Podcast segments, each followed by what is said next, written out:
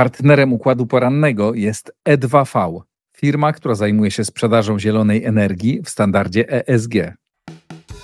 NATO przeprowadzi największe ćwiczenia od czasów zimnej wojny. Baszkirowie buntują się przeciwko Moskwie. Amerykański prezydent ostrzegł kongres przed bezczynnością, apelując o wsparcie dla Ukrainy. Rosja może wykorzystywać imigrantów do działalności szpiegowskiej w Finlandii. Narasta napięcie między Iranem i Pakistanem. Urządzenie Rabbit R1 ma rzucić wyzwanie smartfonom i aplikacjom. Piątek, 19 stycznia to jest układ poranny. Michał Ziomek, zapraszam. W przyszłym tygodniu rozpoczną się największe ćwiczenia Sojuszu Północnoatlantyckiego od czasu zakończenia zimnej wojny. Jedną z kluczowych ról podczas Steadfast Defender 2024 mają odgrywać Polacy. Rozpoczynające się w przyszłym tygodniu manewry potrwają do maja. Amerykański generał Chris Cavoli podkreślił, że za ich pośrednictwem NATO zademonstruje swoją zdolność do wzmocnienia obszaru euroatlantyckiego poprzez transatlantycki ruch sił z Ameryki Północnej.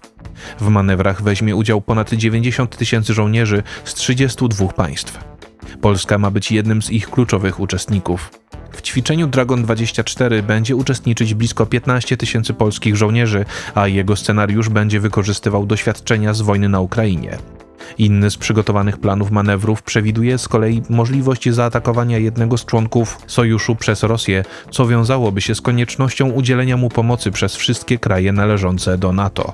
Minister obrony Wielkiej Brytanii Grant Shapps przy okazji manewrów zaapelował do państw członkowskich Sojuszu Północnoatlantyckiego o zwiększenie wydatków na zbrojenia, bo era dywidendy pokojowej dobiegła końca. Wyrok czterech lat kolonii karnej dla baszkirskiego działacza Fajla Ausynowa wywołał duże protesty. Mieszkańcy Autonomicznej Republiki Baszkortostanu uważają, że jest on represjonowany za krytykę polityki Moskwy wobec regionu oraz za swój sprzeciw wobec wysyłania Baszkirów do walk na Ukrainie. Ausynow został skazany przez sąd w Bajmaku za podżeganie do nienawiści międzyetnicznej podczas protestów przeciwko nielegalnemu zdaniem mieszkańców wydobycia złota w regionie.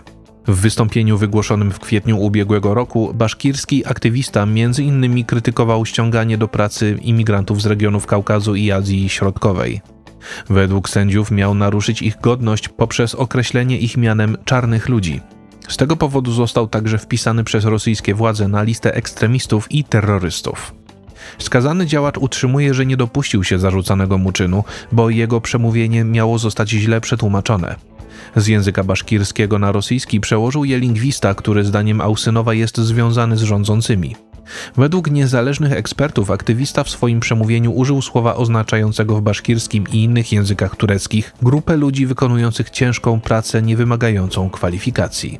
Mimo siarczystego mrozu i ostrzeżeń ze strony władz pod budynkiem sądu w Bajmaku zgromadziły się tysiące baszkirów.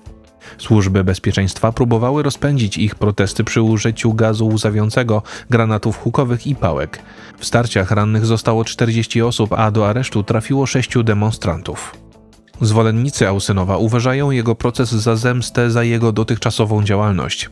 Portal The Moscow Times przypomina, że od ponad 15 lat działa on na rzecz suwerenności Baszkortostanu, broniąc także praw politycznych i językowych Baszkirów.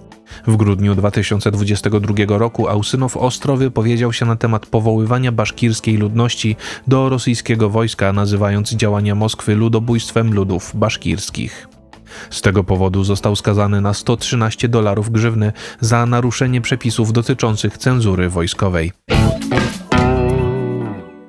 Prezydent Stanów Zjednoczonych Joe Biden ostrzegł kongres przed bezczynnością w sprawie Ukrainy, apelując o jak najszybsze uchwalenie pakietu pomocowego.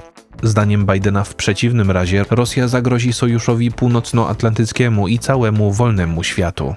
Amerykański prezydent spotkał się z przewodniczącymi najważniejszych komisji kongresu. Rozmowy dotyczyły przedłużającego się impasu w sprawie uchwalenia pakietu pomocowego dla walczącej Ukrainy. Republikańscy kongresmeni wciąż oczekują, że zostanie on powiązany z przeznaczeniem dodatkowych środków na walkę z kryzysem migracyjnym na amerykańsko-meksykańskiej granicy. Biden w trakcie spotkania zaapelował do kongresu o szybkie przyjęcie pakietu pomocowego wartego blisko 61 miliardów dolarów. Amerykański prezydent uważa, że bezczynność kongresu będzie wiązała się z poważnymi konsekwencjami. Bez tych środków finansowych Ukraina nie będzie w stanie dalej bronić się przed Rosją. Wówczas zagrożone będzie bezpieczeństwo Stanów Zjednoczonych, NATO i całej reszty wolnego świata. W rozmowach lider Partii Republikańskiej w Senacie Mitch McConnell poinformował, że kwestia nowych środków dla Ukrainy może zostać rozpatrzona w przyszłym tygodniu. Na postępy w dotychczasowych negocjacjach zwrócił także uwagę szef demokratycznej większości w Senacie Chuck Schumer. Jego zdaniem wszyscy uczestnicy spotkania z prezydentem zdawali sobie sprawę z pojawiających się zagrożeń. Fińska agencja wywiadowcza SAPO ostrzega przed wykorzystaniem imigrantów przez Rosję do prowadzenia działalności szpiegowskiej. W ostatnich dniach fińska Straż Graniczna zatrzymała kilkunastu obcokrajowców, którzy próbowali przedostać się na terytorium Finlandii mimo zamknięcia fińsko-rosyjskiej granicy. Według fińskiego wywiadu Rosja próbuje wykorzystać fakt, że imigranci są zdeterminowani, aby przedostać się na terytorium Unii Europejskiej. W zamian za ich przepuszczenie oczekuje podjęcia przez nich działalności szpiegowskiej, a także próbuje werbować ich poprzez ofertę wsparcia finansowego. Sapo uspokaja, że rosyjskie służby nie prowadzą tego typu działań na szeroką skalę. Władze Finlandii ostrzegają przed zagrożeniami dla bezpieczeństwa kraju ze strony nielegalnych imigrantów. Wśród nich mają znajdować się m.in. członkowie grup przestępczych i organizacji terrorystycznych, osoby oskarżane o ciężkie przestępstwa oraz żołnierze przebrani w cywilne ubrania. Fińska Straż Graniczna zatrzymała w ostatnich dniach kilkunastu obywateli Iranu i Syrii, próbujących przedostać się na fińskie terytorium przez karelskie lasy. Do 11 lutego obowiązuje wprowadzony w listopadzie ubiegłego roku dekret o zamknięciu przejść granicznych właśnie w związku z narastającą presją migracyjną.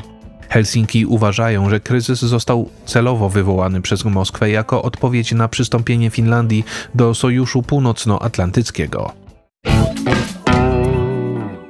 Relacje między Iranem i Pakistanem stały się napięte z powodu ataków przeprowadzonych przez armię obu państw. Wpierw Irańczycy zbombardowali cele znajdujące się na pakistańskim terytorium, a dzień później Pakistańczycy przeprowadzili podobną operację wobec obiektów znajdujących się w Iranie.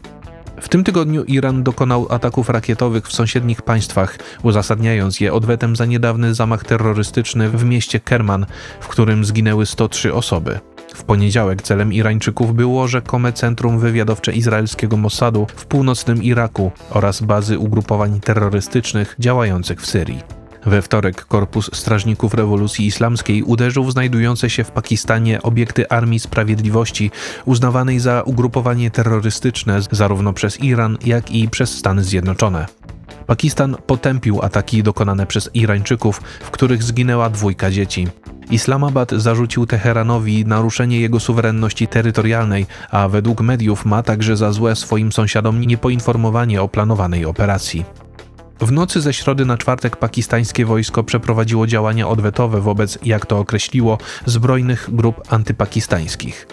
Chodzi o bojowników należących do ugrupowań walczących o niepodległość regionu Beludżystanu, znajdującego się na irańsko-pakistańskiej granicy. Irańczycy poinformowali, że w pakistańskim ataku zginęło 7 osób, które były Pakistańczykami. Oba państwa zapewniają, że szanują suwerenność terytorialną sąsiadów i uznają siebie za bratnie narody. Mimo to Pakistańczycy odwołali swojego ambasadora w Teheranie oraz nie wpuszczą do swojego kraju irańskiego ambasadora przebywającego obecnie w ojczyźnie. Z powodu obecnej sytuacji na Bliskim Wschodzie Chińska Republika Ludowa wezwała oba kraje do powściągliwości, a także wyraziła gotowość przeprowadzenia między nimi mediacji. Stany Zjednoczone potępiły z kolei przeprowadzone w tym tygodniu ataki Iranu na suwerenność sąsiednich państw. Zaprezentowane na targach w Las Vegas urządzenie Rabbit R1 może rzucić wyzwanie smartfonom i aplikacjom. Portal forsal.pl podkreśla, że posiada ono więcej możliwości od smartfona, a zarazem jest tańsze. Rabbit R1 miało cieszyć się olbrzymim zainteresowaniem w czasie targów elektroniki CES w Las Vegas, chociaż wśród wystawców nie zabrakło największych światowych firm zajmujących się szeroko pojętą elektroniką. Niewielkie urządzenie stworzone przez mały startup wykorzystuje najnowsze osiągnięcia sztucznej inteligencji, a swoją budową przypomina złożony smartfon. Według Forsal.pl rozumie ono już wiele języków i rozwija swoje umiejętności na podstawie prowadzonych interakcji. Rabbit R1 nie potrzebuje do tego żadnych aplikacji, dlatego wystarczy wydawać mu polecenia. Ponadto poprzez wbudowaną kamerę może ono na przykład skanować dokumenty i zamieniać je w pliki tekstowe. Twórcy urządzenia podkreślają, że potrafi ono więcej od tradycyjnych smartfonów, bo jest od nich inteligentniejsze. Poza tym jest od nich tańsze i mniejsze, ale zdaniem portalu właśnie na dużym ekranie wciąż będzie bazowała przewaga smartfonów. Informacje przygotował Maurycy Mietelski, nadzór redakcyjny Igor Jankę.